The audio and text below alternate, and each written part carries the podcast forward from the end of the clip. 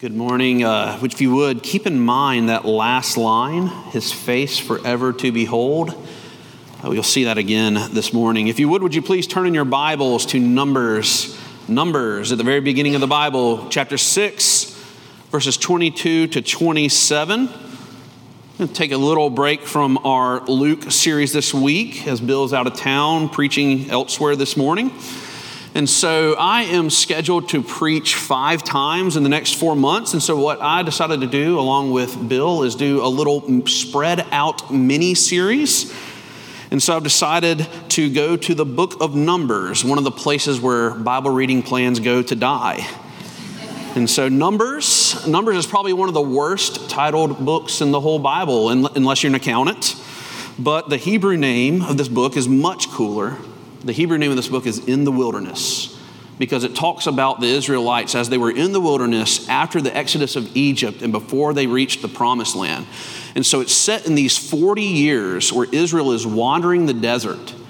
And so, spread out, I know that you will probably all remember this when I preach again in a month we're going to look at the book of Numbers, kind of some greatest hits throughout Numbers. And so, our passage this morning is a familiar one to you. If you've been to our church before, we say this as our benediction just about every single week.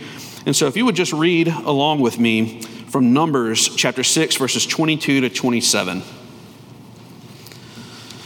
The Lord spoke to Moses, saying, Speak to Aaron and his sons, saying, Thus you shall bless the people of Israel. And you shall say to them, The Lord bless you and keep you.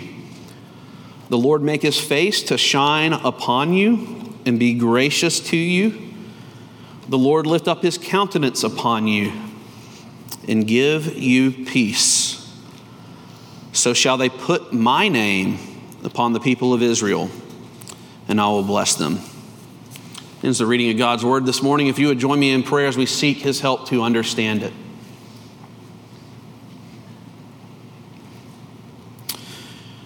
Father, we are a people who are truly blessed, and you're a God who delights in blessing his people. Father, we are a sinful people, and we betray you, we are unfaithful to you, and yet you are ever faithful to us, and you bless us anyway. Father, as we look into this text, we ask that you would illumine our hearts this morning, that you would open our eyes and our ears to learn. Father, help us to see you, help us to see your Son, Jesus. We pray this in the name of Him. Amen.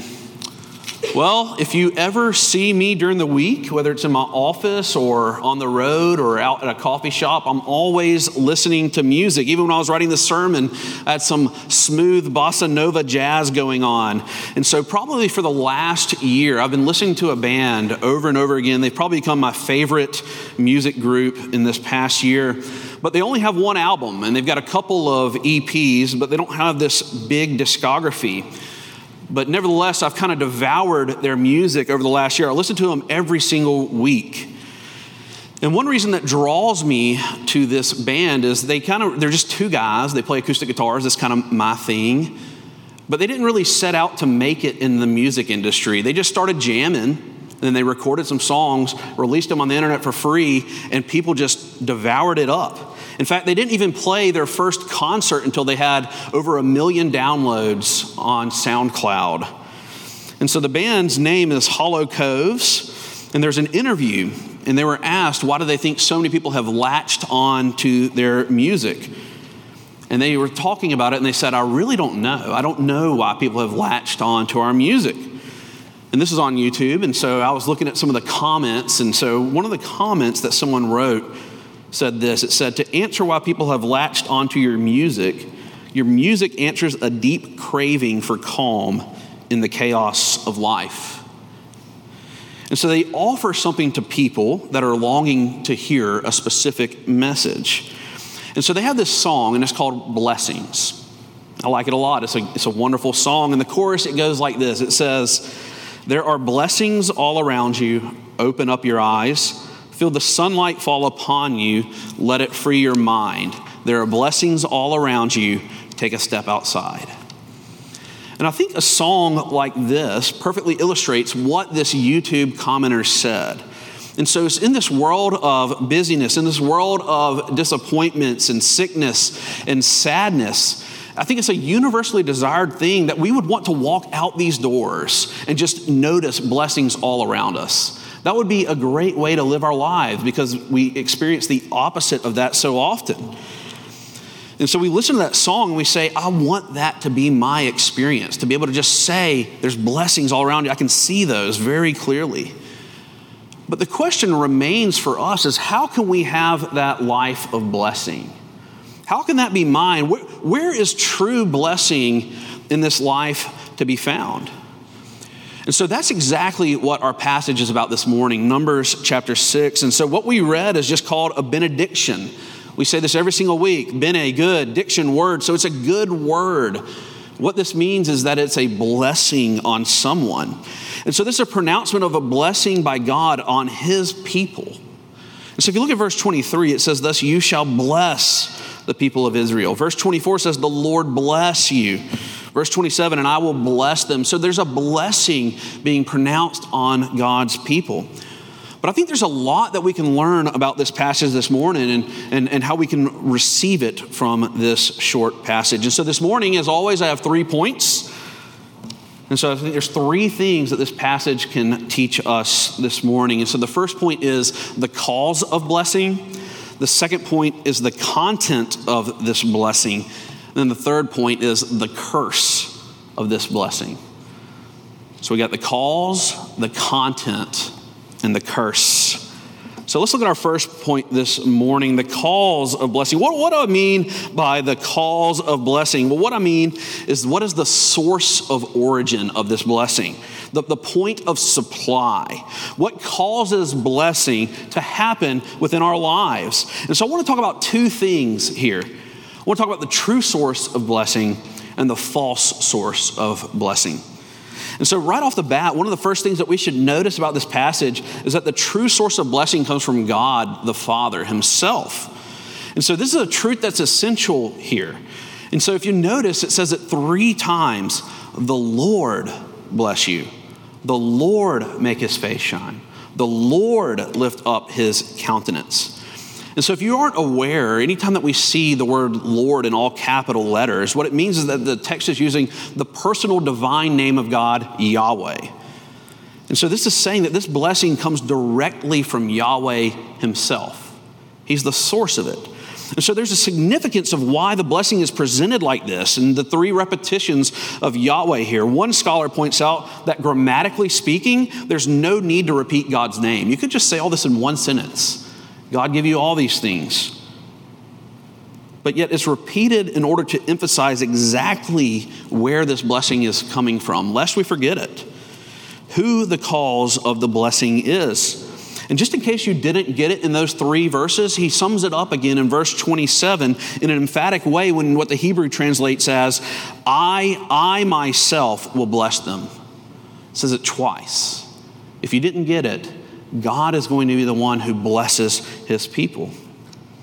And so there's a reason why this is repeated all throughout the passage.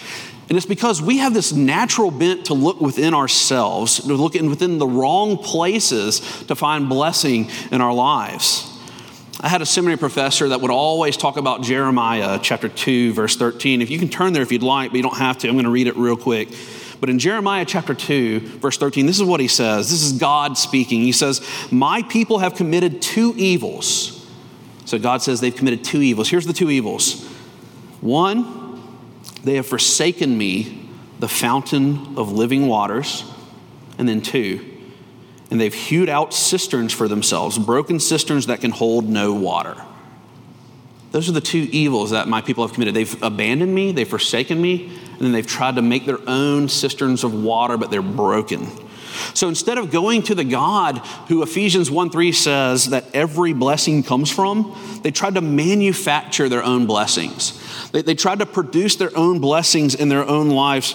Uh, there's an English pastor named John Gill in the 1700s. He pastored a church in London. It was actually the same church that Charles Spurgeon would pastor about 100 years later. But this is what he says He says, It is egregious folly to leave a fountain for a cistern, and especially a broken one In a fountain, the water is living and always running and ever springing up.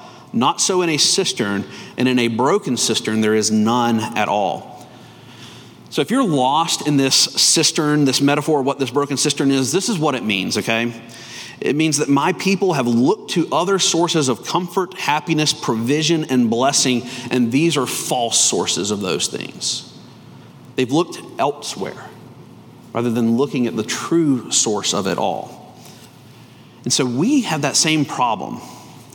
We, we try to dig our own cisterns. We, we've looked for blessing from all sorts of false sources in our lives. And so, what are our false sources? Maybe it's relationships for you. If I just had that wife or that husband or boyfriend or girlfriend or son or daughter, if I just had that relationship, I'd be blessed. Uh, maybe it's a financial ability to have certain things. If we could have everything that we wanted, you know, a great home, good vehicles, the latest gear from Best Buy. Maybe it's respect or status that we look for. If I could just get into this college or get that promotion, or if my kids or coworkers would just respect me, then I would feel blessed. And so, what is it for you? What are the false sources that we look for blessings in? If you don't know, here's how you can find out. Follow your strong emotions. What do you get angry about? What do you despair over? What do you dream about or feel anxious about? Answering those questions can help point us to where our idols are and our false sources of blessing. And so, for example, for me, one of my greatest fears in life is not being enough. I want to be enough. I want, I want everyone to know. I want to feel useful. And, and I think about that TV show, Thomas the Tank Engine, where the ultimate goal of Thomas the Tank Engine is to be told, you're a really useful engine. Like, I want people to tell me that. I want people to say, you are useful, Jeremy. And so, what that does is it, it reveals an idolatry about my heart. I want people to love me. And so, what do your strong emotions reveal about your heart? The things that you feel strongly about. What does it uncover about where you look for blessing in your life? James Boice, he says this. Ah, I feel bad because I think I quote him in every sermon I do, but this is what James Boice says. He says, If spiritual blessing, which is to know God, does not lie at the base of all of our blessings, including the possession of material things and of a happy life, then these other blessings are hollow and may even be a dangerous deception and snare. He goes on to say, He says, On the other hand, to know God and be favored by God is the greatest blessing that anyone can experience, either in this life or afterwards. To know God and be favored by God is the greatest blessing that anyone can experience in this life. And so, the first truth of this passage is that we need to remember where blessing comes from. Yahweh is the cause of our blessing, not of my own doing, not of what I have done, not what I've tried to manufacture for myself, but it all comes from Yahweh, the cause of our blessing. Let's look at our second point this morning the content of this blessing. The content. And so it's kind of an odd order that I straight structured this sermon in, but I wanted to start with God being the cause of this blessing. But we've been throwing around this word blessing this whole time. We haven't even defined it yet. And so, if blessing isn't our possessions, if it's not our relationships, if it's not even our feelings of usefulness, then what is blessing? Usually, when we think of God's blessing, we might mean that God would help us with something. He might enable us to get something like a house or a job or whatever. Now, these things are not excluded in blessing because God can and He does bless in those ways. But what Boice says of these things is says, more desirable is that God Himself would enter into a gracious personal relationship with His people. And so that's what blessing is in this passage today is God being in a gracious and a personal relationship with his people. If you notice even in those words from the benediction they are all about relationship with you. That everything that he is giving to you. And so that's what blessing is here.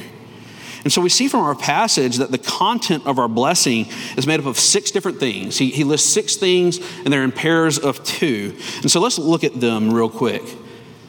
First, we can see in verse 24, it says, The Lord bless you and keep you.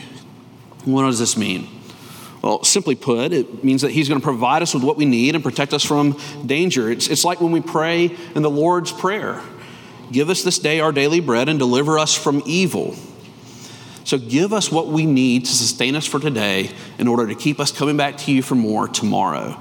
And at the same time, protect me from evil. Keep us safe. And so it's a reassuring thing that God, that Yahweh, does these things for us. He keeps us, He protects us. And so the blessing, though, it goes deeper than these things. You can see in verse 25. Secondly, he says, The Lord make his face to shine upon you and be gracious to you. And so we get some really interesting imagery here. Think about that. The Lord make his face to shine upon you. And so in this blessing is there is involved a face-to-face relationship with the Lord.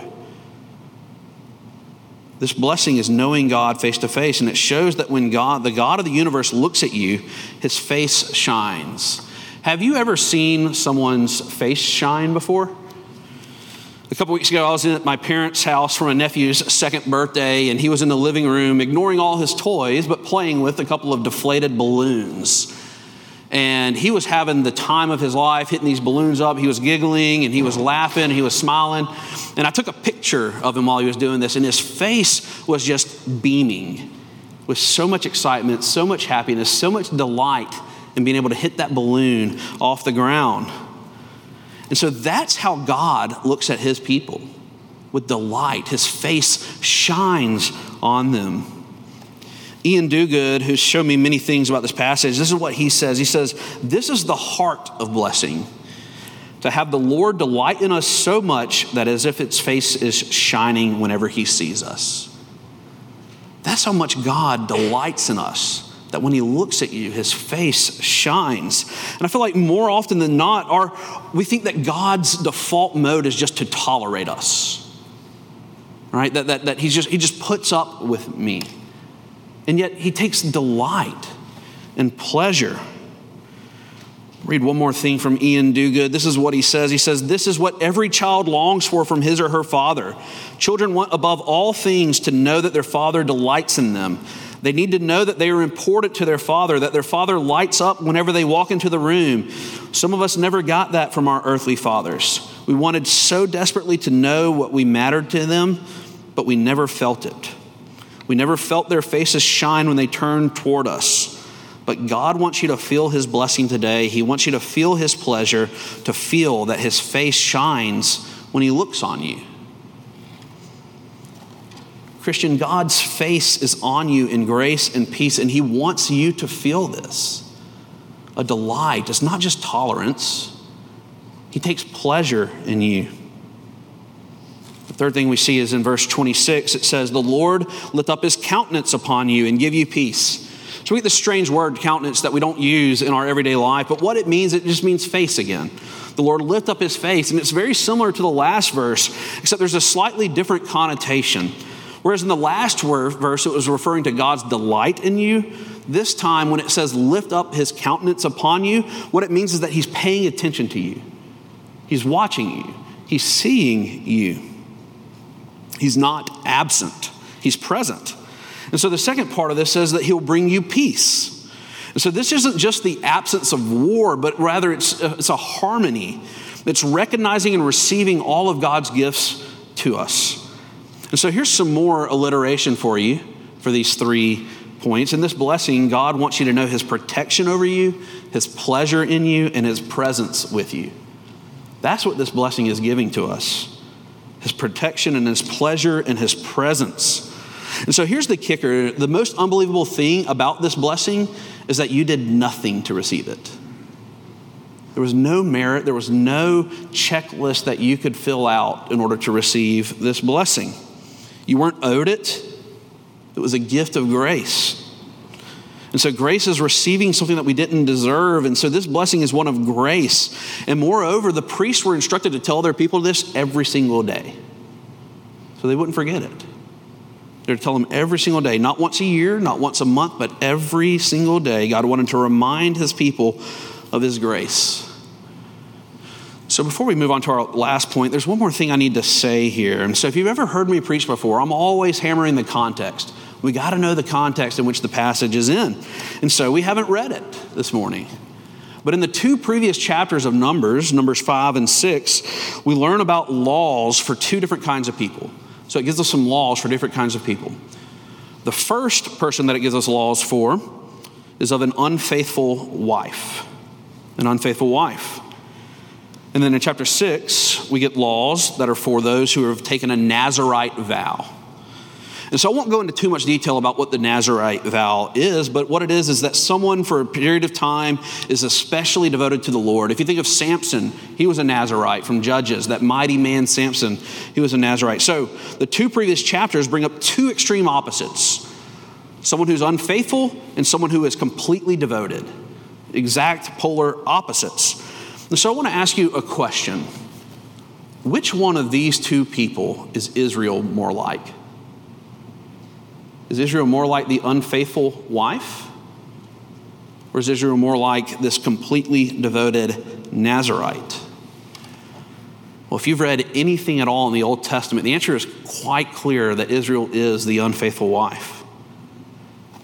You know, there's that whole golden calf thing, and they often followed after other gods. They complained against Yahweh in the desert. They rebelled against him so much they had to kick them out of the promised land. They were very unfaithful to the Lord. Now, what about you? Which one are you more like? Are you more like the unfaithful one or the completely devoted one?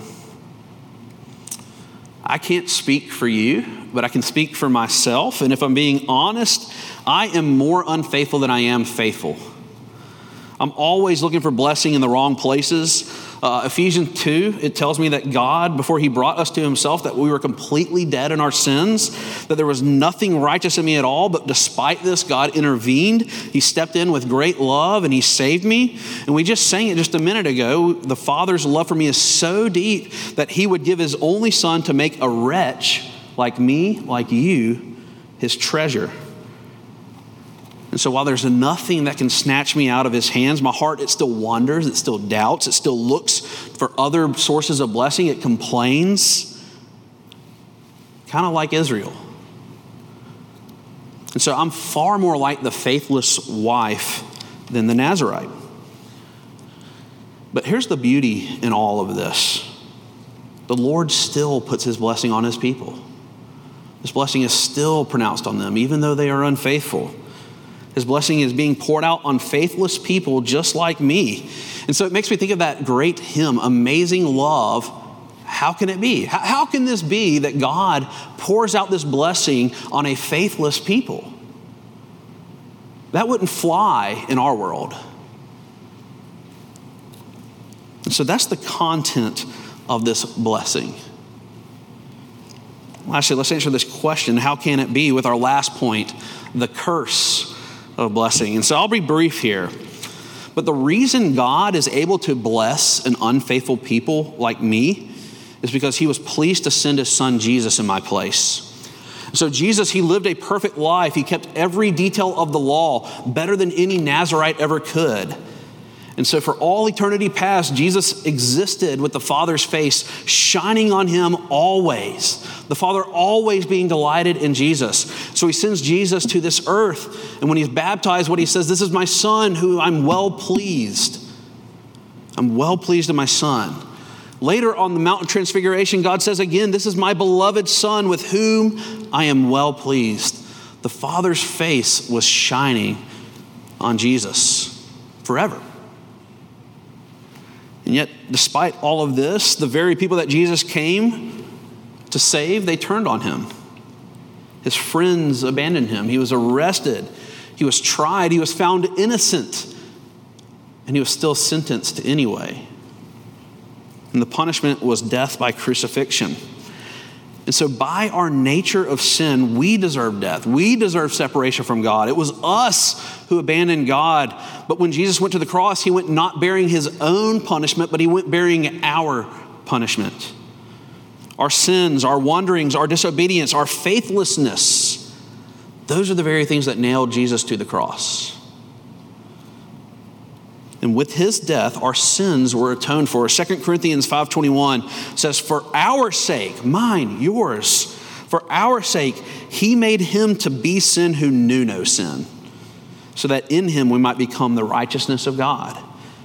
1 Peter 2:24 says, "He himself bore our sins on his body on the tree, that we might die to sin and live to righteousness. By his wounds you have been healed." There's a purpose in his death, but in order for us to be able to receive this blessing here in number 6, Jesus had to be cursed. He had to bear the curse. In fact, on the cross, Jesus had to undergo the exact opposite of all of these blessings in number six. Instead of the Father blessing and keeping Jesus, Jesus was handed over to those who wanted to kill him. Instead of his face shining on Jesus, the Father turned his face away to the point where Jesus cried out, My God, my God, why have you forsaken me? He felt abandoned. Instead of the Father's countenance being on him, he was completely alone, so much so that the sun didn't even shine on him. Instead of peace, there was anything but peace for Jesus on the cross. As Duguid says, he was bruised for our iniquity, he was broken for our sin, he was abandoned for our faithlessness, and he was cursed for our blessing. Now, keep in mind, this was always God's plan in order to redeem his people. That although he gave Jesus over, and as he bore the full weight of sin, the Father sustained Jesus through it. As one of the seminary professors says, he says, the Father was never more pleased with the Son. And so it's through God's gracious gift, through Jesus' work on the cross, that he becomes our peace. And it's in Jesus that we receive God's blessing. And so I'll close with this this morning. What does that mean for us today? How does this affect us as we leave and enter into our next week? If you look back at verse 27 from this passage, it says, So shall they put my name upon the people of Israel, and I will bless them. So he says, My name shall be on them. So when I read this, I immediately think of Toy Story. And every character in Toy Story, they're all toys of this fictional person named Andy, and they all have Andy's name written on their boot. And so there's a story, there's a time in Toy Story where Buzz Lightyear first comes to the group. And he explains the significance of the name being on his shoe. And this is what Buzz Lightyear says, the great theologian Buzz Lightyear. He says, It looks as though I have been accepted into your culture. Your chief, Andy, inscribed his name on me. And then Rex says, It's even with permanent ink. Can't come off, it's there forever.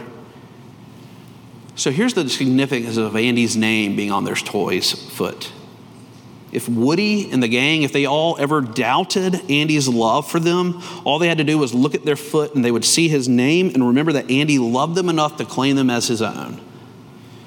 And so, much in the same way, for those who have faith in Jesus, you have a name written on you as well. And it's not the name of a fictional child, it's the name of Jesus. And after he rose from the dead, he's sitting right next to the Father, interceding on your behalf to the Father, saying, that one's mine.